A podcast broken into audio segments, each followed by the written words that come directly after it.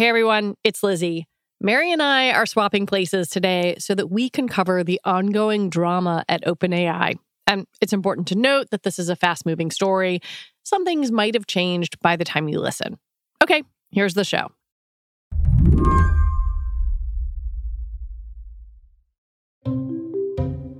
Last Friday, Mike Isaac was having a pretty relaxed day. He was getting ready for Thanksgiving and doing a little meal planning. I was literally making a shopping list for the next week of turkey and like pie. Literally, I was gonna. I was like, all right, I gotta make a pumpkin pie. How am I doing this? Am I going straight pumpkin? Am I doing some crazy stuff? Mike covers tech for the New York Times. And on Friday, he had no idea that a massive story was about to land on him. He's been off Twitter for the last two months. So, like, totally not paying any attention to the world. And then we get blasted. Blasted with the news that the board of OpenAI, the company behind ChatGPT, was firing CEO Sam Altman, who's arguably the face of AI right now. A seismic story in the tech world. One of Mike's colleagues slacked him the news. I'm almost positive it was like three of us just said, What, what, what, what? and started freaking out. And I mean, like, what do you do in that scenario? You just sort of like, it's like a splash of cold water, and then you start figuring out what the hell happened. And then slowly it started dribbling out from there.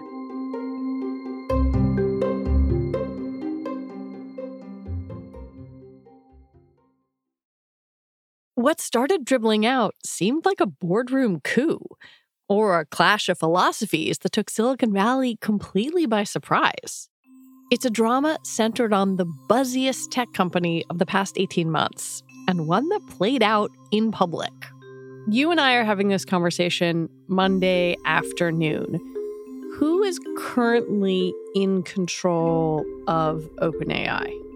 So, right now, Emmett Shear, who is a co founder of the company Twitch, which sold to Amazon, and he left the company a little while ago, uh, is now the interim CEO of OpenAI. He was placed there by the board, which specifically sought him out as a independent person, though he kind of aligns with some of their philosophies, at least around how he feels about AI. And uh, very specifically chosen because they did not want Sam to come back after uh, Altman spent the weekend essentially waging a pressure campaign from the bottom up, including with the support of employees to come back inside. But to your point, that could change today after we get off the phone. After failing over the weekend to get his spot back at OpenAI, Sam Altman now seems to work for Microsoft, along with one of his OpenAI co founders. That part got announced early Monday morning, also publicly. Satya Nadella, Microsoft CEO, does a tweet or post or whatever it's called now saying, Sam, uh, Sam Altman and Greg Brockman are coming to Microsoft to. We have hired them to run this new uh, AI accelerated advanced research lab. They're going to be great.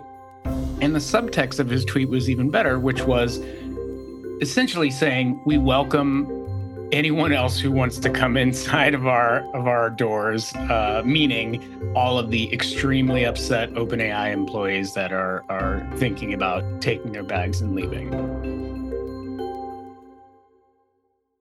Do you think it's fair to say that Silicon Valley was just thunderstruck by this? This is probably the craziest story I've ever covered in my career. We were talking about this. I'm, I'm including the Uber saga, which I covered. I, we were talking, including the Facebook stuff, including everything. We were talking about this in my tech reporter Slack at, at work, and we're trying to think of like a more insane corporate drama in tech history of the past 50 years, and like maybe HP spying on reporters and like it's board fight, something like that. But this is the craziest thing ever. Today on the show, what the hell happened at OpenAI? And how did the man who brought ChatGPT to the world get tossed out by his board? I'm Lizzie O'Leary, and you're listening to What Next TBD, a show about technology, power, and how the future will be determined. Stick around.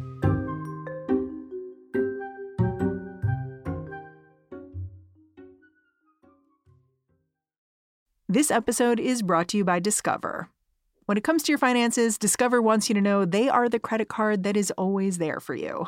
With 24 7 US based live customer service, everyone has the option to talk to a real person anytime, day or night. Yep, that means no more waiting for quote normal business hours just to get a hold of someone. We are talking real service from real people whenever you need it. Get the customer service you deserve with Discover. Limitations apply. See terms at discover.com slash credit card. Without the ones like you, who work tirelessly to keep things running, everything would suddenly stop. Hospitals, factories, schools, and power plants, they all depend on you. No matter the weather, emergency, or time of day, you're the ones who get it done. At Grainger, we're here for you with professional grade industrial supplies. Count on real time product availability and fast delivery. Call clickgrainger.com or just stop by. Grainger for the ones who get it done. I want to go bit by bit through the timeline of this craziness and then talk about where we are now. So, on Friday, OpenAI's board put out this statement, essentially saying they had fired Sam Altman as CEO.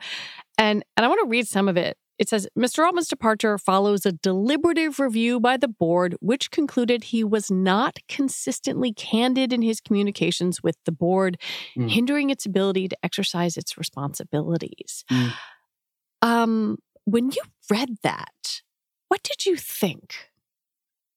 It was not a typical, you know, anodyne board statement of a CEO transition. This was a knife in the back on the way out the door. It was I amazing. Thought he must have like done something really bad. That that is exactly what everyone thought too, because not only when you push out a CEO, but when you do it in a public way like this with a public condemnation of their behavior, that usually means there's a body in the closet buried somewhere, you know, whatever. I'm mixing up my metaphors, but it usually means something bad happened, right? And I think that that's immediately where everyone went to especially in this vacuum of information where the board basically stopped talking to the public after that statement. Then there's like this internal email that comes out. I, I think I read it in a story of yours where Maybe. someone is saying to employees, this is not related to malfeasance or anything yeah. related to our financial business safety or security practice. So they're trying to say, like, no, it wasn't super bad. And we're, we're going to go into the personalities here, but that statement made it sound like this was something different, that this was maybe a more fundamental disagreement. 100%. No matter whether you love or hate Sam, whether you love or hate the board, I think it's pretty objectively clear that the board is terrible at communications. and um, and so at some point over the weekend, the board realized that not giving uh, a clear cut example of why this happened was working against them and working against the company because everyone immediately went to is there fraud going on here? Is there a data breach? Is there uh, some sexual scandal? Is there like anything you can think of. That was immediately what everyone started postulating all these sort of theories just abounded because it was a information vacuum. And so to your earlier sort of point, executives inside who again are separate from the board and are not working with the board sort of have to step back and be like, okay, we need to to take control of this, or we need to at least like tell employees who will no doubt leak it that it's not like some damning thing that's going to cripple the company in some fundamental way. And I think that's why essentially they put that out there. But it also had the added effect of making people like, then why did you fire the guy, you know, and work against the board even a little bit more, speaking to maybe some dysfunction there or errors in judgment, essentially. This is the kind of story that reporters love there's intrigue and confusion. And I'll be honest, my text messages from Friday contain a lot of profanity. But you would be forgiven if you weren't as excited as Mike and I are. Why should you pay attention to it if you're like some random person who doesn't care who Sam Altman is? I think it's a super fair question. I think a lot of people, I got what, a text from my aunt this morning who was like, I don't know who this guy is, but your photo is under the front page of the Times. So congratulations. And I was like, all right, thank you. I, I think that's the, the, Sam is not a household name. He's a, he's a very famous, I would say, in the 50 square miles of San Francisco, Silicon Valley. But his star has risen fairly quickly uh, you know, in more parts of the world over the past year, particularly because of the rise of OpenAI. Its incredibly large valuation, the power of its generative AI technology, which they have put into a product called ChatGPT, which has done what all of these companies are trying to do, but much better and much more consumer friendly than any of them have been able to do so far. It basically lit a fire under all the other big tech companies who are now freaking out. The Googles, the Metas of the world are saying, wow, this startup has beaten all of us to the punch of what we want to do with AI. And it also gave them the sort of creative license to put the put the gas on with pushing out new AI products, whether that's Meta and its chatbots or Google Bard or whatever. So ChatGPT and OpenAI and Sam Altman are at the sort of center of the great AI race of the past, let's say, 18 months. It's also, you know, there's also a key partnership with Microsoft that OpenAI had that gave Microsoft what uh, a competitive advantage that a lot of people sort of um, took notice of and thought, wow, Microsoft is really ahead of the game here. They're beating Google. They could up in Google in search. They could beat Meta in different ways. And so the fact that this is imploding in very short order throws all of this into upheaval and it throws Microsoft's sort of like future plans in jeopardy and gives other companies, especially Google, potentially a leg up in this AI race that they're going to. And all of it hinges on this one guy, Sam Altman, that everyone in the company seems to really love and want to follow. Let's go through the weekend shenanigans because this is like, I don't know, an episode of Succession. Um, when the news of his ouster hits, what happened inside the company? So I, I think there was a shock of disbelief. Uh, maybe it's like, okay, it's a joke. Maybe it's like, uh, you know, eventually like people sort of trying to figure out what actually happened. I think people were a little hesitant to immediately sort of like join his side only because it was unclear what he did or what the board was saying that he did. You're and using then, air quotes. Yeah. yeah. I was. Yeah yeah what he quote unquote did. And then um in the sort of like aftermath when it was becoming clear that there wasn't necessarily a smoking gun that people knew about uh, and when it, it seemed more like the board might be acting erratically or irrationally, is when employees started taking up arms essentially for Sam and and threatening to quit, or at least sort of really railing against the board. And that from that point, you saw literally the executive table on down, uh, sort of publicly supporting Sam on uh, in tweets in memos that are sort of like circulating internally or in like group chats inside and and really just pushing back against the board openly as Sam launched a very intense sort of campaign to place himself back inside of the company, I would say. In that campaign, he held meetings at the company. He was clearly pressuring the board to bring him back. What did the various players involved in all these meetings want?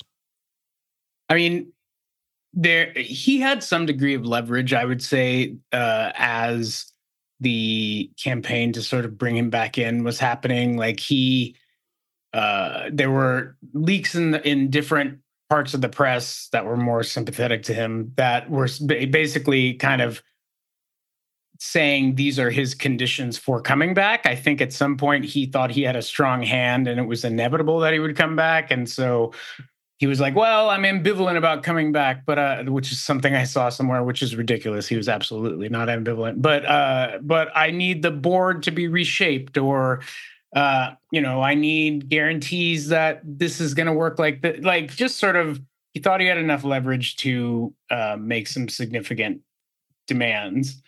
And the board, meanwhile, on the other side, there was a period in which they were like, maybe we messed up. Should we bring this guy back? But I think that clearly turned uh, on Sunday and they decided this is not going to work. We need to hold firm.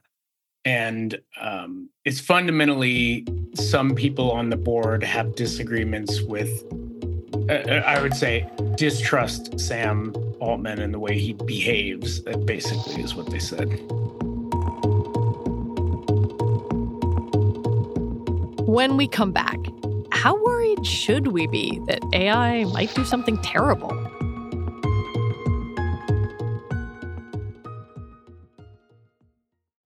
This episode is brought to you by Progressive Insurance. Hey, listeners, whether you love true crime or comedies, celebrity interviews, news, or even motivational speakers, you call the shots on what's in your podcast queue, right? And guess what? Now you can call the shots on your auto insurance too. Enter the Name Your Price tool from Progressive. The Name Your Price tool puts you in charge of your auto insurance by working just the way it sounds.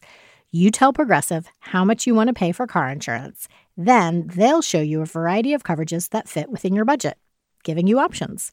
Now, that's something you'll want to press play on. It's easy to start a quote, and you'll be able to choose the best option for you fast. It's just one of the many ways you can save with Progressive Insurance. Quote today at progressive.com to try the Name Your Price tool for yourself and join over 28 million drivers who trust Progressive. Progressive Casualty Insurance Company and Affiliates. Price and coverage match limited by state law. One of the things that is so strange and frankly captivating about this whole thing is how public it is. At one point over the weekend, Altman posted a selfie with an OpenAI visitor's badge on. And then he and several other execs were tweeting heart emojis at each other to signal support, I guess. That was beautiful. The the badge thing was super funny. It's like uh, it was the last time I'll wear this guest pass, you know, meaning the subtext being because I will be the CEO soon. Um, I saw, I actually read a lot of it as, um, you know, he was sort of posturing it as a done deal in public, but I thought it was anything but that basically when he was doing that because you don't, to your point about it being public, you don't throw all this stuff out there in public if you know that you're winning. You do it right. because you're you know that you're behind and you need to sort of like ratchet up the pressure. But I think if I want to be a media critic here, I think it worked on a lot of folks and they're like, all right, this is coming, you know, and like I was also like, all right, I have to prepare for the scenario in which he's coming back, but also stick to the reporting of like, what do we actually know, you know, and you could see investor tweets, you could see employees and these hearts sort of like showing shows of solidarity, little leaks um, coming out in dribbles across different sort of outlets and stuff. It was a very, it was highly coordinated. Part of me wonders if it had an adverse effect on at some point because if I'm a member of the board and seeing all of this, I, you know, I'd be like, who is this cocky person trying to go at us through every possible means except, you know, hashing it out in private sort of thing. Well, I think this is where we need to talk about the board and the very unusual corporate structure. So, we've done a show on this in the past. You have reported on this. OpenAI was started as a nonprofit. Yep. But has this for profit arm. And that that's the arm that Microsoft invested $13 billion in. Presumably because Microsoft was like, hey, we can make some money because you have these amazing products. Um, Yep. But those profits are capped. Excess money goes back into the nonprofit. And so, most of the time, if you were a corporate board, your mission is keep things running, maximize profits. Yep. This is a different mission. Yep. Their mission statement says it, it, their mission and their responsibility is to humanity. And so, my question to you is Does the board think Sam Altman is a risk to humanity? There are different camps of how they feel they should be treating AI. There are people on the board who believe we need to be really careful because this stuff will kill us all. Like that is a legitimate. Skynet. Yeah, we all kind of joke about it when we're right. oh, yeah, Terminator's going to kill me. Uh, but like, I think it's like there are pe- there are very much people who believe that's the case, and they are at the top of this company, and so their whole thing is we need to be safe, we need to be methodical, and we need someone in charge who's not being reckless. And then there's another camp, um, which basically sort of styles themselves as accelerationists, who are saying, you know, this would be we would be negligent if we didn't move faster on this because there are so many upsides to what this tech can do for the world. And sure, you know, maybe it has some harms or whatever, and we need to control those safeguards. And I, Sam Altman, am the one to do that because we can keep it safe in house.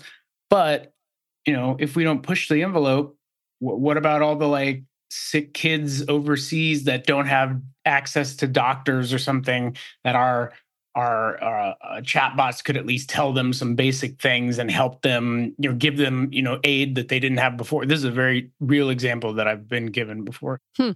their philosophy is we need to move fast because we're doing more damage by not giving people the help that they need through the advancement of this tech. And i think that these are just polar opposite beliefs of of people who don't seem to easily find a middle ground is what i would say. And and to your point about it being a nonprofit a lot of this is driven by belief from a lot of these people. And there's a line about how in one of the memos about if we vaporize the company then we vaporize the company. But as long as we're doing the thing that we founded this to do which is better humanity you know? I think about it in terms of capitalism versus idealism and and the which side is going to win and it's still not fully clear to me. I mean, do you think it's fair to say that there are people on the board or maybe even a, a majority on the board who are seriously questioning the mission of the company or maybe the effects of their products?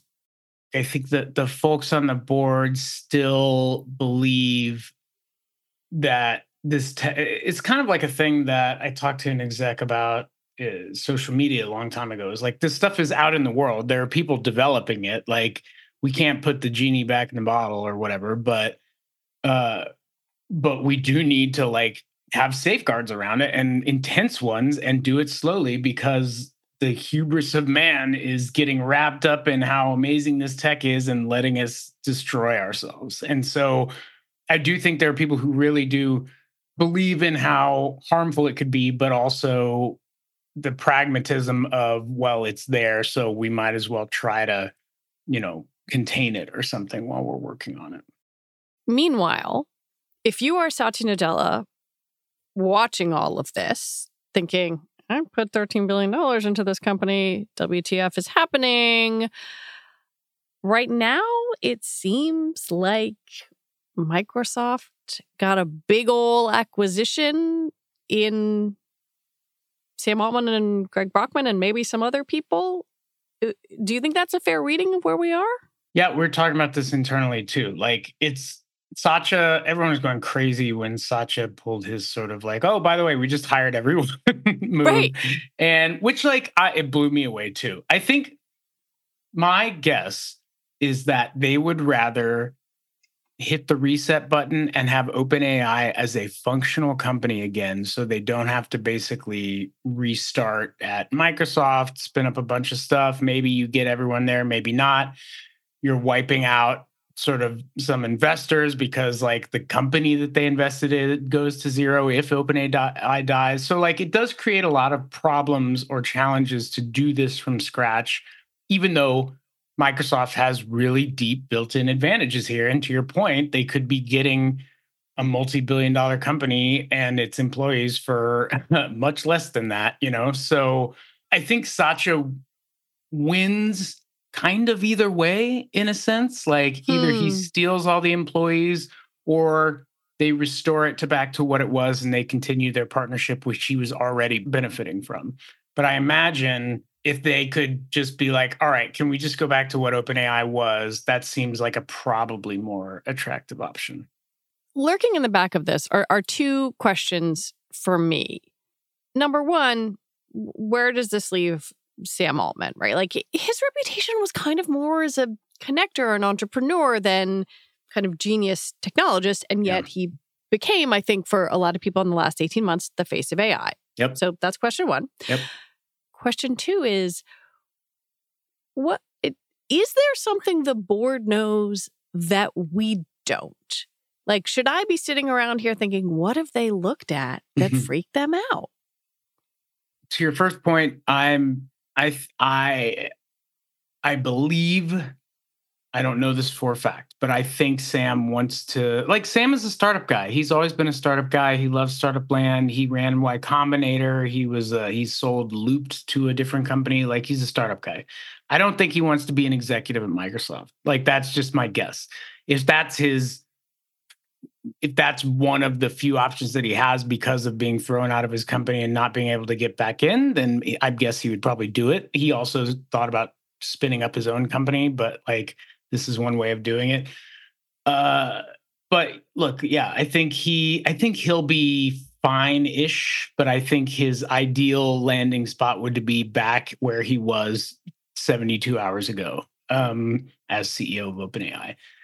As far as like where's the damning dossier of evidence or whatever like what did the investigators dig up like i feel like if it was going to come out it would have come out by now only because the board is such in a state of distress and pressure that like even they have said in communications it was no one thing it was a series of things so like Right. they are even sort of dispelling the idea that the smoking gun exists so i think at this point I think a, probably a better way to look at it is like, okay, what about his character and behavior over time are they talking about? And why did it take this long to sort of get there if you've known that, right? Like, if there was no precipitating event, then like you just decided on a Friday before Thanksgiving week that you're going to do it now. So it does, you know, the net result for me is a real lack of confidence in this board. And you can not like Sam at all and not want him to be the OpenAI CEO and still think that the board is acting erratically, which I think is probably the case. Obviously, there is like a fascinating boardroom drama here, but I wonder if any of this will make people in San Francisco and Silicon Valley, which is obsessed with AI right now, think, hey, should we like stop and have a bigger conversation about AI right now? or is this just is this just like a really fascinating gossipy story? I don't think anyone's gonna stop stop working on this stuff. There's too much money and power involved, and they all love that. Like their whole sort of and like, look, like Sam's immediate response to solving these problems was go reverting into a state of capitalism. Oh, I'm going to start up another company, right? Like the the answer to being thrown out of a company is to start up another company. And it's like companies all the way down, right? So I don't ever think it's going to be a we should stop and think about what we're doing moment. That's a level of self-reflection that I don't know if that many folks are capable of here. But I do think that although I mean like this is the sort of perennial thing that comes up every time a company implodes or has some sort of disaster, which is like, what do governance controls look like? Shouldn't we have seen uh, how bad of an idea it was that four people who aren't particularly well versed in governing a very powerful company uh, are the ones who control this whole thing? And that usually kind of gives people at least a moment to reconsider what governance is. But that said, that's what happened in uh, 2017 when they threw Travis off of the Uber board and we're back where we started. So maybe it's just give it a few years before the next implosion or something.